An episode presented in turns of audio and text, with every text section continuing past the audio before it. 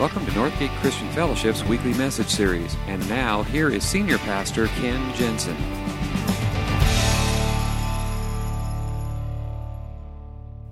So we're in week two of the story, and for the, this year we are immersing ourselves in the story, God's story of redemption.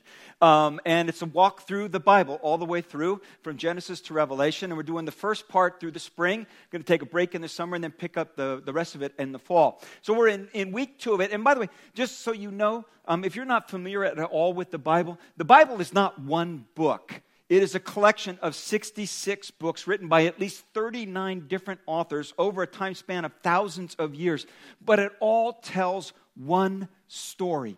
It is God's story of redemption. And we started last week with chapter one, where we found out why things are not the way they're supposed to be.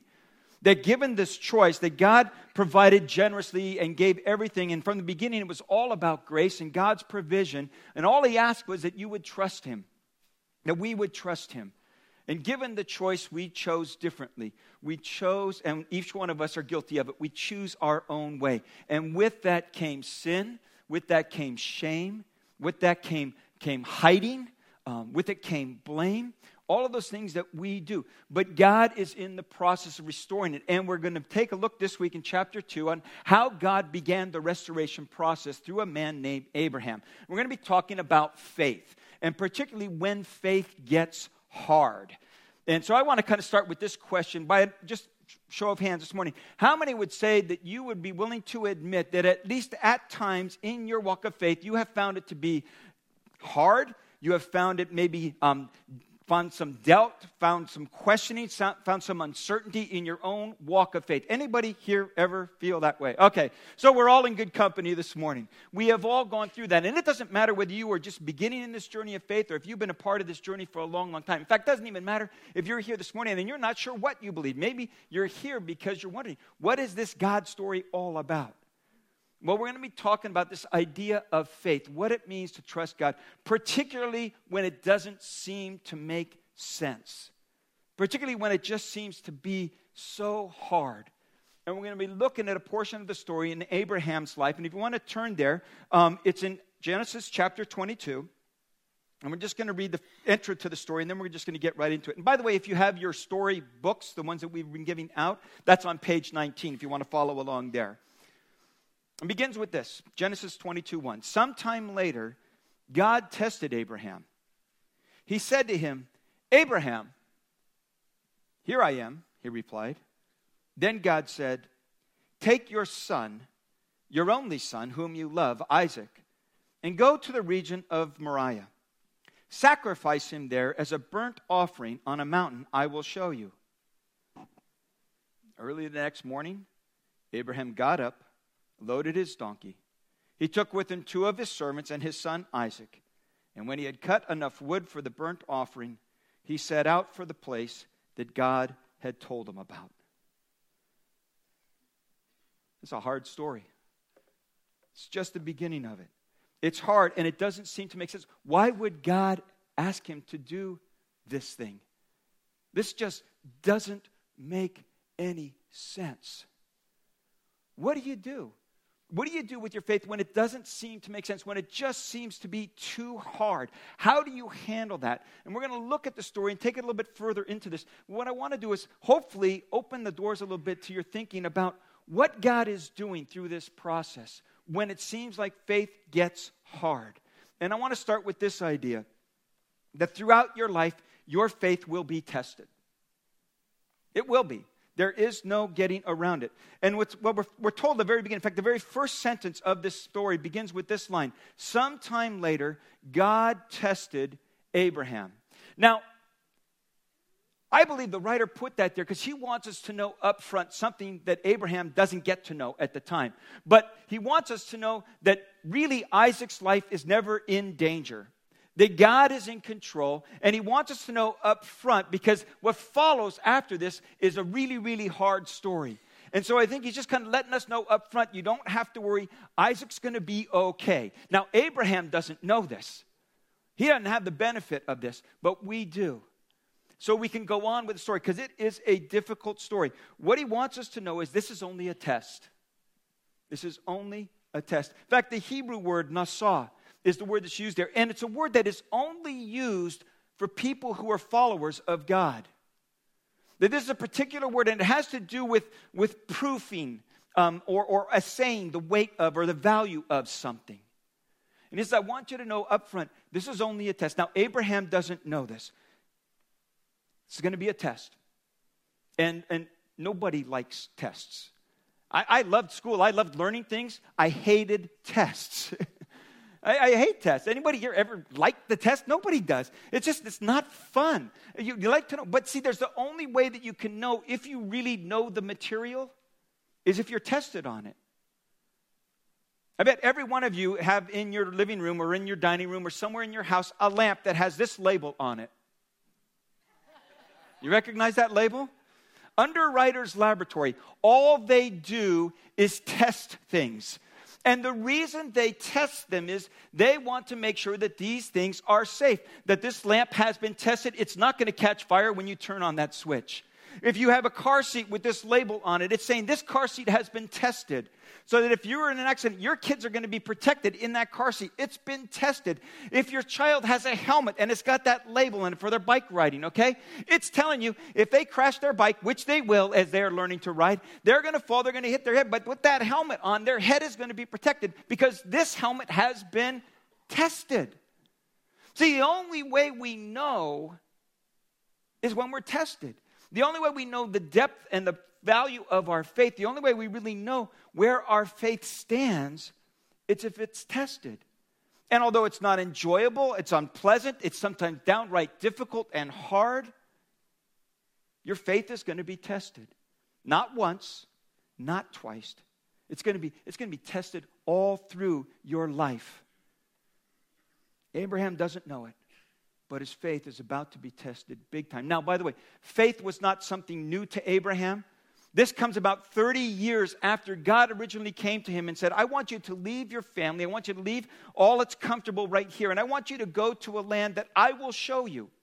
Well, where is it? I will show you. And so he packed up his family, his wife, um, his, a few of his servants, and, and his uh, nephew, and they moved out of the land that they were comfortable with, and they moved into a land of promise called Canaan. And he spent 30 years of faith following God, not knowing where God was leading him. And he didn't do it perfectly. Fact, he stumbled. There were a lot of missteps along the way. God had made all kinds of promises, unconditional promises to him that I will make of you a great nation, that I will give to you a land, and I will give to you a people. And, and it made all of these promises, and all along the way, you find in the story of Abraham these missteps. On more than one occasion, when he comes into, um, um into an area that's ruled by a king, and the king kind of takes a fancy, fancy to his wife Sarah. And Abraham is a little bit afraid about what might happen to him if the king kind of gets interested in his wife. And so he tells his wife, Tell him you're my sister, which you can imagine did not work out very well. And just all kinds of mistakes, all kinds of mistakes. But he kept following God. And now God has asked him this incredible thing. You see, this son was a son of promise. This son, Isaac, was the beginning of that nation that God was about to build. And all along, this has always been about faith. By the way, this is important to understand because sometimes we think, I said it last week, sometimes we think of the New Testament as being about all about grace and trust and faith. But grace and trust and faith are all through the Bible, all the way back in Genesis. God chooses, chooses Abraham to make a nation of him, not because he was special, not because he was powerful, not because he was influential. He chose him simply because he chose him. And he offered them this opportunity, this gift, and he said, Just trust me. I will make of you a great nation. Just trust me. I will give you this land and the descendants of this land. Just trust me. I will give you a son. Now, understand when God tells him that he's going to have a son, Abraham is 99 years old. And this is long before Viagra, okay? It's like, and, and, and, and they actually, it, it, you read the story, and actually, he kind of chuckles. And when Sarah, she kind of overhears it because she's at the inside the tent, she's listening to the whole thing, and she starts to laugh. And so when they have this son, they name him Isaac, and Isaac's name means laughter. And it's kind of an inside joke God has with this old couple. In fact, John Ortberg writes about it this way He says, People laughed. People laughed at a child being born in a geriatric ward with Medicare picking up the tab. They laughed because Sarah was the only woman in the supermarket who's buying Depends and Pampers at the same time. And people laugh when Sarah stocks up on strained vegetables for Isaac, Abraham, and herself because nobody in the whole family has a single tooth. it's kind of a joke. Yet God comes through. It's all been about faith. In fact, it says Abraham believed the Lord and it was credited to him as righteousness. For 30 years, he just kept trusting. He wasn't perfect, he didn't trust flawlessly, but he kept moving forward in his faith. And now, nobody's laughing. Because now, as God has asked of him something unbearable take your son, your only son, whom you love, Isaac, and go to the region of Moriah. Sacrifice him there as a burnt offering on a mountain I will show you. It's unbearable. I thought God was a good God. Why would God ask him to do something so, so anguishing? So it, it's unthinkable. What is God doing here? Why would God put him through such a thing? Maybe you've asked that question of yourself. Maybe you haven't experienced anything like this, but you've gone through some hard times and you say, God, I thought you were looking out for me. I put my trust in you, and look at what's turning out. This is not right. What are you doing with my life? What is God doing in this test? Well, you're going to be tested. Your faith is going to be tested all throughout your life. But when your faith is tested, here's what's going to happen you're going to discover an awful lot about yourself. Because that's one of the things that testing does. See, God always re- leaves room for the choice. That's what grace is all about. It's all about this relationship, and a relationship is based on trust. And so there is this choice. And in those choice moments, when faith gets hard and we are faced with those tough choices, will I continue to believe and trust and follow God even when it doesn't make sense? Or will I not? We are at that deciding point. It makes us come to grips with what is it I really believe? Because you see, faith isn't just some mental assent to, to, to a belief statement. Faith is a way of life. It's a way of trust and following in a relationship with God. And I think what comes to his mind is the same questions that come to all of our minds when we go through those difficult times. What did I do wrong? God, did I mess up somewhere? H- have you forgotten about your promises to me? With all of his questions and with all of his doubts, with his confusion, his anxiety, his anguish, Abraham chooses to obey. So the story goes on. He sets out with his son, with this pile of wood, and with two of his, um, two of his servants. And it says in t- verse 4 On the third day, Abraham looked up and he saw a place in the distance. He said to his servants, Stay here with the donkey while I go, I and the boy go over there. We will worship, then we will come back to you. Now, this is, this is kind of a, a, a code in here, and you'll find this throughout the scripture. There are often these three day stories. There's a lot of them. And, and three day stories, see, there's, there's three day stories and there's 40 day stories. 40 day stories are usually about perseverance and endurance over a long period of time. And there's all of these 40 day stories throughout Scripture. But there are also these three day stories. And three day stories are crisis stories. Three day stories are the stories at which, if God does not come through, all is lost. Three day stories are are, are, are, hope and faith hanging by a thread kind of stories. And you find them all throughout Scripture. We're going to look at a bunch of them as we go through this story all the way through. And Jesus, his crucifixion and resurrection, that is a three day story. If God does not come through, all is lost. And so on this third day, they've been traveling and he sees it in the distance. And for three days now, he's wondering, what is God up to? This seems hopeless. I don't know what to do with this. And he uses these words. He says these words, we will worship there and then we will come back to you. There is this, this faith hanging by a thread, and you don't know what's going on in his mind. Is he thinking, when it comes right down to it, I'm not sure if I'm going to be able to pull this off? Is he confident and trusting that God is somehow going to come through? He says, We will return. What does he mean by that? We don't know. It's kind of an ambiguous statement. Is he going to follow through with this?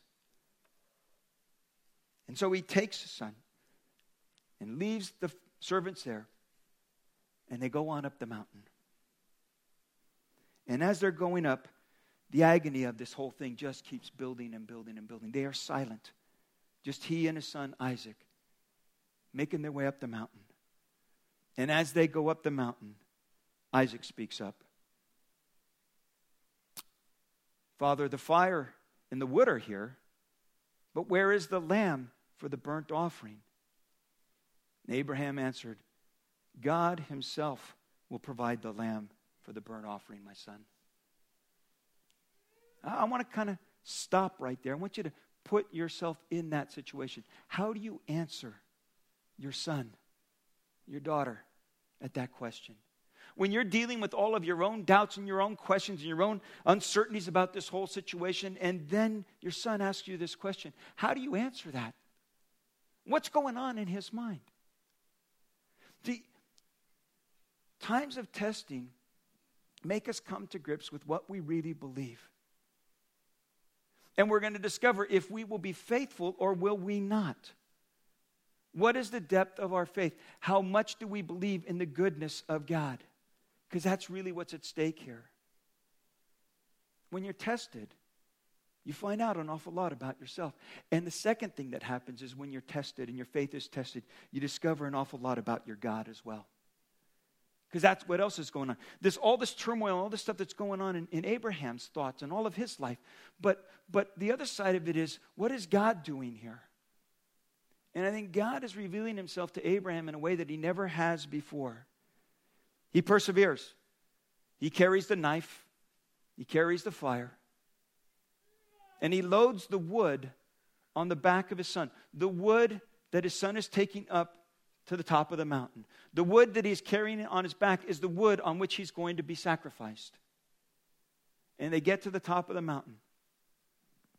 And Abraham builds an altar of stone.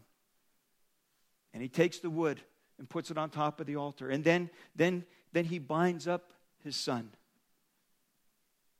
ties his legs, ties his hands, and lifts him up, puts him on the altar. This same son that brought him so much laughter, this same son that, that he put to bed at night with a kiss, saying, I love you. This same son that has now grown to somewhere around 12, 13, 14 years old, old enough to understand. And he binds him up and places on an altar. And he takes the knife out of its sheath and lifts it up. Is he going to fall through? Is he going to fall? And, and this is the point of the story where those of us who know the outcome, we want to stop right there and we just want to shout out to Abraham, it's going to be okay. it's going to be okay. God's going to intervene. I know it looks dark right now. I know that it looks impossible right now. And I know you're at a point of indecision and you're just hanging right there, right on the edge, and you're wondering. But I want you to know it's going to be okay. The problem is, we can't tell Abraham that. Abraham doesn't know that. And by the way, that's the way it is with every one of our lives and all of our walk in faith. We would love to be able to tell somebody who is struggling, who's going through a hard time, it's going to be okay. But we don't know that. Nobody can tell you that. Nobody can tell you when you are in the midst of that hardship, when you're in that crisis of faith, when you are in that difficult moment. Nobody can say to you with any certainty, it's going to be okay, because that's not how life works. Abraham doesn't know how it's going to turn out. It's come to that last moment. And then, and only then, does God speak. Reached out his hand, took the knife to slay his son. But an angel of the Lord called out to him from heaven, Abraham, Abraham. And Abraham answers the same sentence he answered at the beginning of the story Here I am. Now, that's not a remark about his location. What he is saying is the same thing that he said at the beginning of the story God, I'm not running, I'm not hiding. Here I am. Whatever you want. And God says, Do not lay a hand on the boy, do not do anything to him. the last moment, God intervenes. Now, here's the question why does God do this? Yeah, Abraham has some things to learn about faith, but what is God trying to teach? Well, to understand that, you need to know a little bit of the culture and the background. Because you see, child sacrifice was quite common in those days, particularly in the land of Canaan. There was a god who was worshipped named Moloch, and it is historically we have all kinds of evidence for it, and even uncovered some of some tablets that, that depict it, where people would sacrifice their own children to the god Moloch to, to somehow appease him, to somehow get him to, to, to work on their behalf. It was quite common, and this is the land that Abraham is traveling. It wasn't common in the land of Ur, where he came from, but it is quite common among the people that he is, he is traveling amidst. Child sacrifice was not uncommon. But I think at that last moment, I think one of the things that God is saying as he stops him is, is I want you to know, I'm not that kind of God. I am not that kind of God. Oh, yeah, you see all these other gods that people worship. You see all these other gods who are sacrificed their children, people are sacrificing their children too. But I want you to know the God that you serve, I am not that kind of God. Would never do that. Would never ask that of you.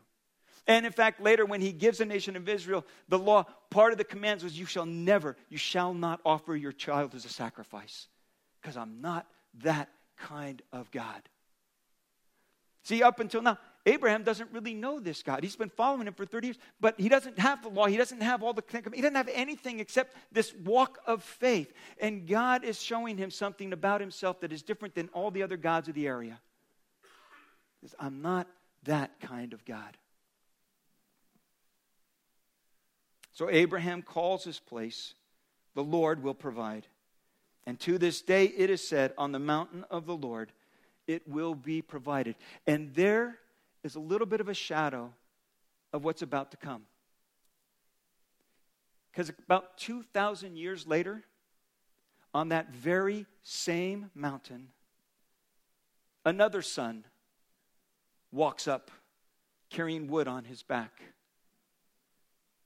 It's the Son of God. And I think one of the things that God is also letting us know is this is the kind of God that I am. I am a God of mercy.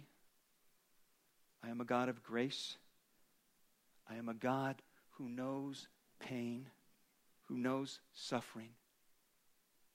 Because some 2,000 years later, Jesus Christ is going to carry his own wood on his back to a place of sacrifice. And at that point, no one's going to stop the slaughter, no one's going to intervene. That God Himself is going to pay the price for our disobedience and rebellion. We see it all the way at the very beginning of the redemption story in Abraham. And God is wanting us to know that He's not that kind of God. That He's a God of mercy and love and grace. And He is a God who is willing to take your place and my place in punishment for that sin that has made this world what it is. And that is the grace of God. Would you bow your heads with me? Thank you for listening to this week's message. We trust that you'll join us again soon for another uplifting message from Northgate Christian Fellowship, located in Benicia, California.